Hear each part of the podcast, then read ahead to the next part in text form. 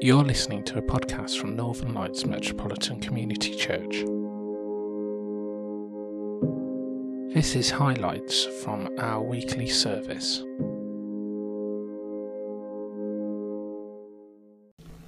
Let us pray together.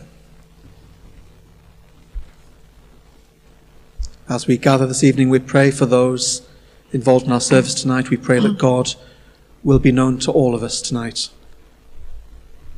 God, bless what is said, bless what is sung, and may our worship be pleasing in your sight. Amen. Amen. Amen. Welcome everyone to Northern Lights Metropolitan Community Church. The Metropolitan Community Church is an international Christian denomination that is committed to the basic Christian gospel that the love of God is available to all people, and that love is available to you and to me this very evening. It is not dependent on what you've done, it is not dependent on who you are, and it is available for all of us this evening. As is our custom, let us spend a few moments in silence, becoming more aware of the presence of God in this place.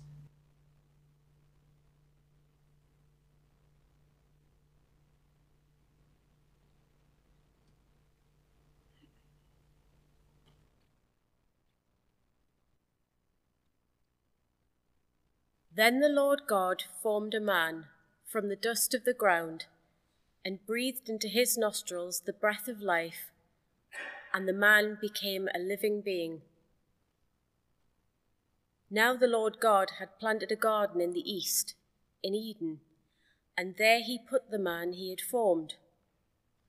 The Lord God made all kinds of trees grow out of the ground, trees that were pleasing to the eye and good for food. In the middle of the garden were the tree of life and the tree of the knowledge of good and evil. Now the serpent was more crafty than any of the wild animals the Lord God had made. He said to the woman, Did God really say you must not eat from any tree in the garden?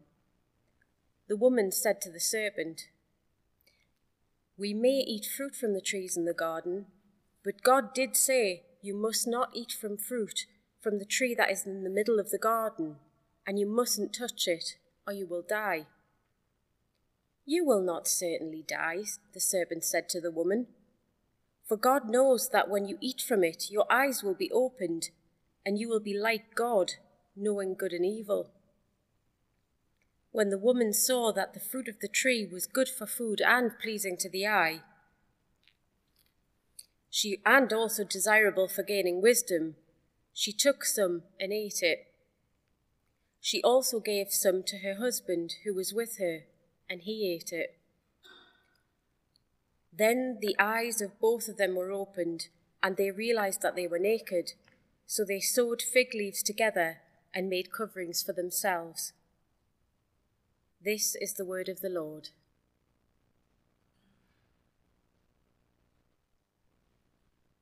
A reading from St. Matthew's Gospel, chapter 4, verses 1 to 11. Then Jesus was led by the Spirit into the wilderness to be tempted by the devil. After fasting forty days and forty nights, he was hungry. The tempter came to him and said, If you are the Son of God, tell these stones to become bread. Jesus answered, It is written, We shall not live on bread alone but on every word that comes from the mouth of God. Then the devil took him to the holy city and had him stand on the highest point of the temple. If you are the Son of God, he said, throw yourself down, for it is written, He will command His angels concerning you, and they will lift you up in their hands, so that you will not strike your foot against a stone. Jesus answered him, It is also written, do not put the Lord your God to the test. Again the devil took him to a very high mountain and showed him all the kingdoms of, kingdoms of the world and their splendor. All this I will give you, he said, if you will bow down and worship me. Jesus said to him, Away from me, Satan, for it is written, Worship the Lord your God and serve him only. Then the devil left him, and angels came and attended him. This is the word of the Lord.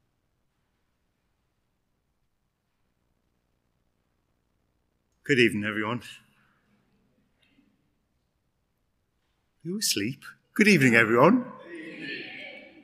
On Wednesday, we began Lent. Yay! Oh. That's not normally the reaction we get for the beginning of Lent. In fact, take a couple of minutes and I want you to think of three words that you would normally associate with Lent.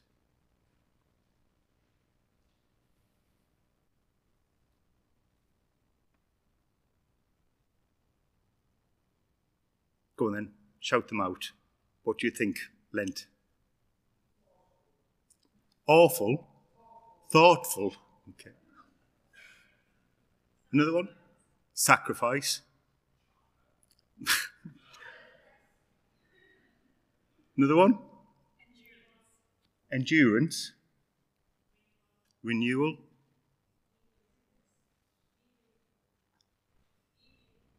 Giving. Those are far more spiritual than I expected, apart from the chocolate.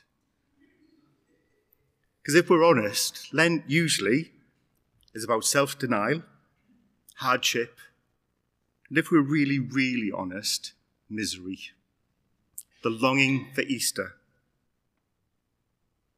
It's the practices that come around Lent and the readings that we have do little to change that idea. On Wednesday, many Christian churches celebrated a service of ashes, and many were told, You were dust, and unto dust you will return. Nothing to rejoice about there you're going to die. And you're a sinful person, so book up your ideas or else. On face value, today's readings don't really add very much to that either. They appear about the devil tempting us into sin. In Genesis, our perfect relationship with God is ruined because of the temptation of a snake. And in the gospel, no sooner has Jesus been baptized, and God speaks from heaven, You are my Son, the beloved. And God sends his Spirit to fill him. That he's led straight out into the desert for 40 days to be tempted. Something's wrong. Something's very wrong. So let's start over. Genesis, we know the story. Us, poor men, are led astray by you evil women, wily and susceptible to the promptings of the devil. And actually, the real reason, the real true meaning of that scripture piece is very different. There's lots of debate about who wrote the books of Genesis and particularly the first five books in the Old Testament. But scholars think that Genesis and certainly chapters 2 and 3 were written around the time of King Solomon. You know, Solomon was the son of King David, and he's remembered very much of being a man of wisdom and real devotion to God, and he built one of the most incredible temples because of his love of God. But actually, if you go to Scripture and go to 1 Kings, we read this. King Solomon, however, loved many foreign women besides Pharaoh's daughter Moabites, Ammonites, Edomites, Sidonians, and Hittites. They were from nations about which the Lord had told the Israelites you must not intermarry with them, because they will surely turn your hearts from God to their God, to their gods. Nevertheless, Solomon held fast to them in love. He had seven hundred wives of royal birth and three hundred concubines, and his wives led him astray. As Solomon grew old, his wives turned his heart to, after other gods that his heart was not fully devoted to the Lord his God, as the heart of his father David had been. His first wife was the daughter of the Pharaoh of Egypt, and they worshipped many different gods, some of whom were depicted as snakes, some good, some bad. And so Solomon's advisers wanted to warn him that he was leading his people astray because he was being unfaithful to his God. But they didn't dare tell him. And so they created part of the Genesis story as a warning. It was a warning about a man who didn't listen to God, who wasn't open to what God was teaching. By stark contrast, we have our gospel reading. Jesus, immediately after being baptized and having had that beautiful encounter with God, doesn't want to lose it or have it diluted by everyday trials and problems. Instead, he listens. He goes off into the wilderness to be alone, not to face 40 days of temptations by the devil, but to contemplate the calling he has received and the confirmation that he is God's Son. He leaves in order to savour the truth and to allow it to transform him and strengthen him for what was to come. Yes, we're told that during this time he's tempted. What is the nature of that temptation? Let's think about that and come back to it a little later. At the start of our fourth year at seminary, we were taken on retreat. We were told very little about it until we arrived at Loyola Hall in St. Helens.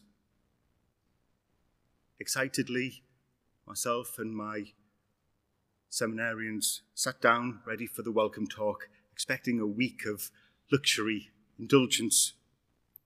Instead, we were told we were going to be going into a week of absolute silence and contemplation of the scriptures. We'd be each given a spiritual guide that we would meet once a day. And other than that, we weren't allowed contact with one another, TVs, radios, even books. We were given a Bible and a prayer book and nothing else. The retreat started well. It was a beautiful place, beautiful grounds. I kind of think of myself as being somebody comfortable with myself and not always comfortable with other people. And so I thought it would be a really nice week. That evening, as soon as it started to become dark, I felt a sense of panic, a fear of being isolated, of being alone. And it didn't get any better. By the Wednesday, I'd gone to the director and asked to leave. My spiritual guide begged me to stay and said if I could just stay true, stay faithful, God was waiting to meet me. Now, something happened at that point. Let's just say it wasn't my finest hour and it was deeply embarrassing. And I'm going to tell you what happened just not now. I'm going to save it for our retreat in two weeks' time. So if you're not going, it's tough. Advert over for the retreat. I did stay. And by the end of the week, something really, truly special happened. So powerful was the experience that after I was ordained, I went back every year.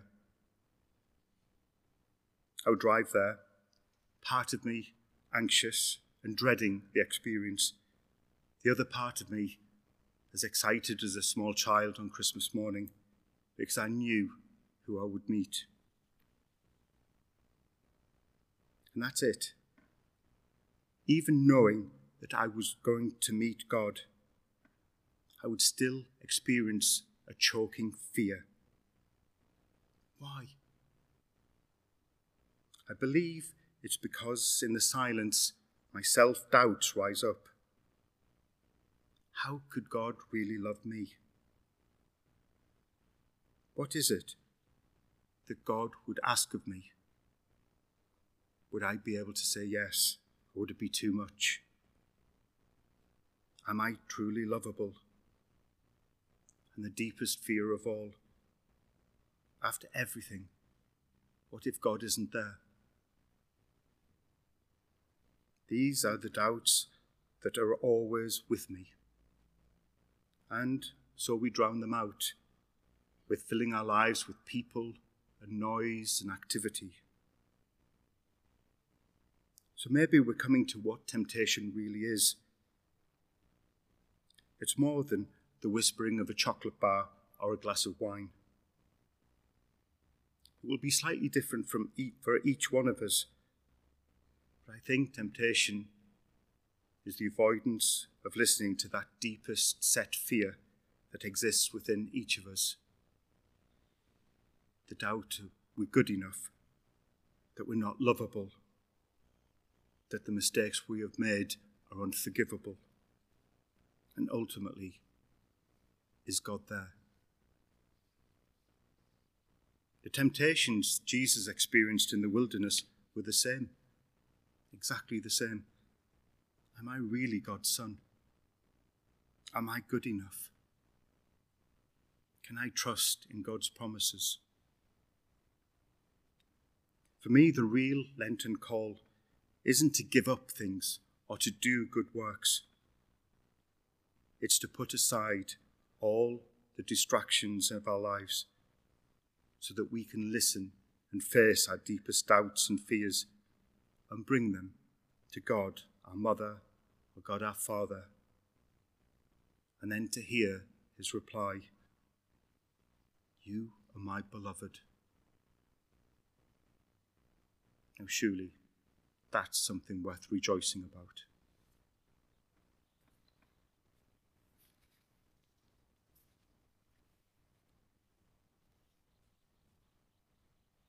Let us pray.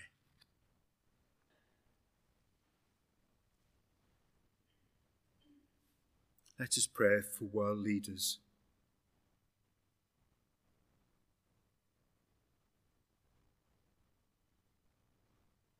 We ask that the Lord give them the insight to move beyond their insecurities and fears and to work to bring about justice and equality for all.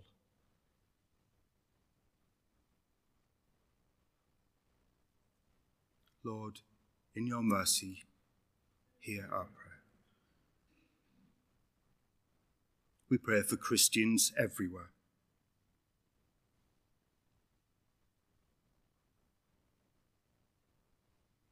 Let us pray that the Holy Spirit help us understand the inspired Word of God, that it becomes a source of unity and healing rather than division and hurt.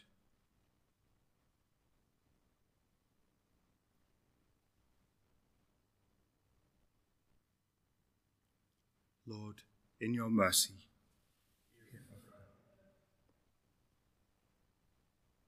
We pray for our Christian church and its leaders.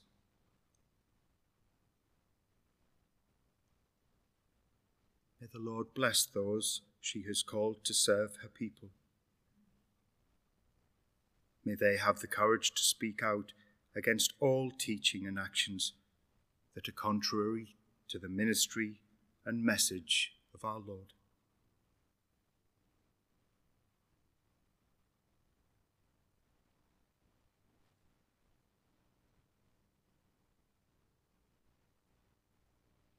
Lord, in your mercy.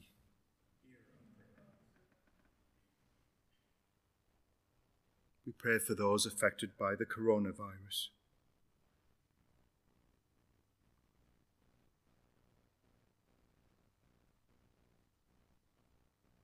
We ask God's blessing on all those who have lost loved ones,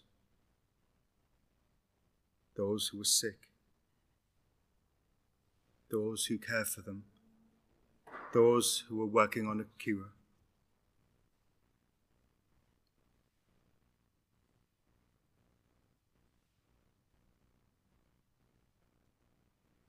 Lord, in your mercy,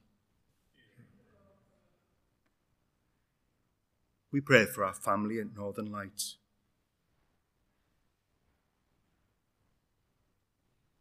May God's Spirit renew us as we seek to follow Christ more closely in our daily lives.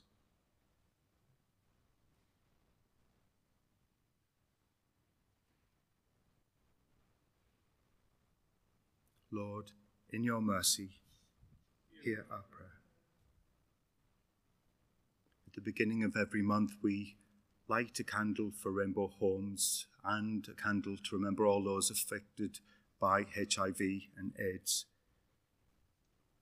We welcome many who flee their countries because of their sexuality, and they find a home here. And yet, all too often, we find that those people who work so hard to make a life for themselves are suddenly taken away because the government moved them to another town, another place. So I'm going to ask Emma to lead us in a prayer for the work of Rainbow Homes and for all those of our brothers and sisters who are treated unfairly and unjustly as we light the candle.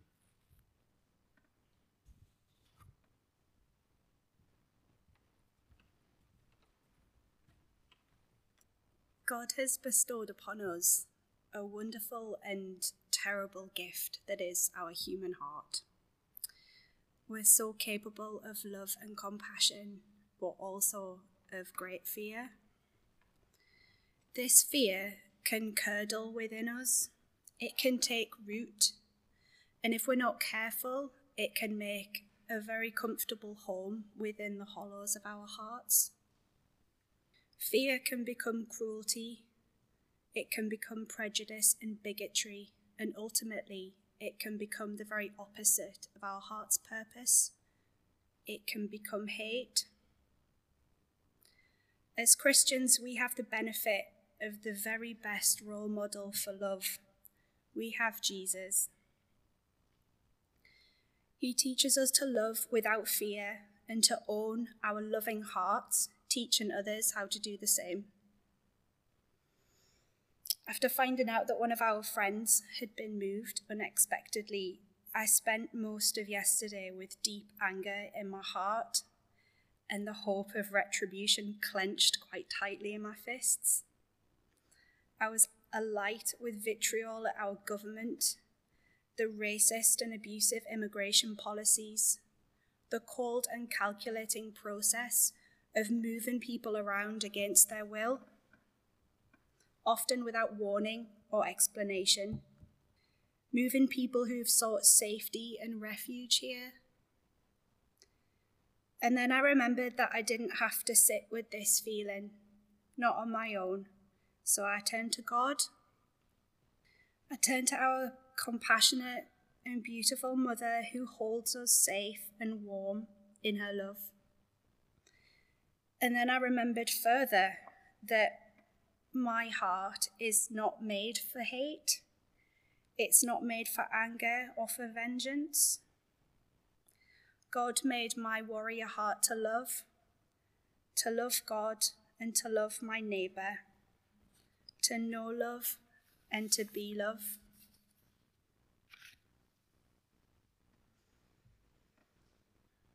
God, in your infinite love and wisdom, please lead us all toward love.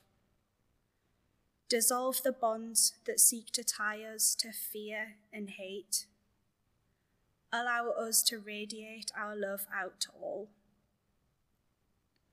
Out to our brothers and sisters who are seeking safety. Out to the very human and fallible hearts of the people that make these decisions to move and disrupt and deny your people safety and harbour. Soften their hearts, Mother, fill them with love and compassion. Allow us as a people to give love and safety and compassion to all that need it. Please let us be your hands in the world, all of us, the people who sit in your church pews and the people who sit behind desks at the Home Office. Show us love, show us mercy, that we may inhabit it. Please, Lord, hear our prayer. Amen. Let's take a moment to remember our own prayers and intentions.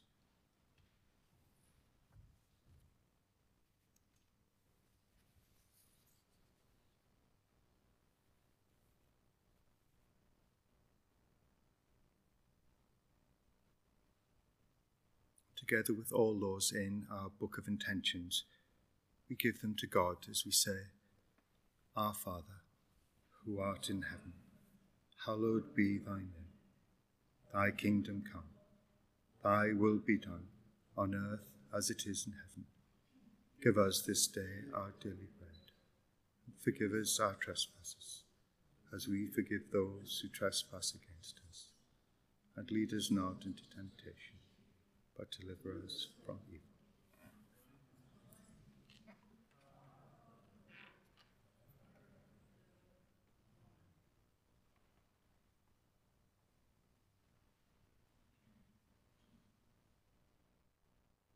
So let us say the grace to one another. May the grace of our Lord Jesus Christ, and the love of God, and the fellowship of the Holy Spirit be with us all evermore. Amen. Go peace of the Lord Jesus Christ. Thanks be to God. Thank you for listening to our podcast. For more information about what we do, you can find us on social media or visit our website northernlightsmcc.org.uk.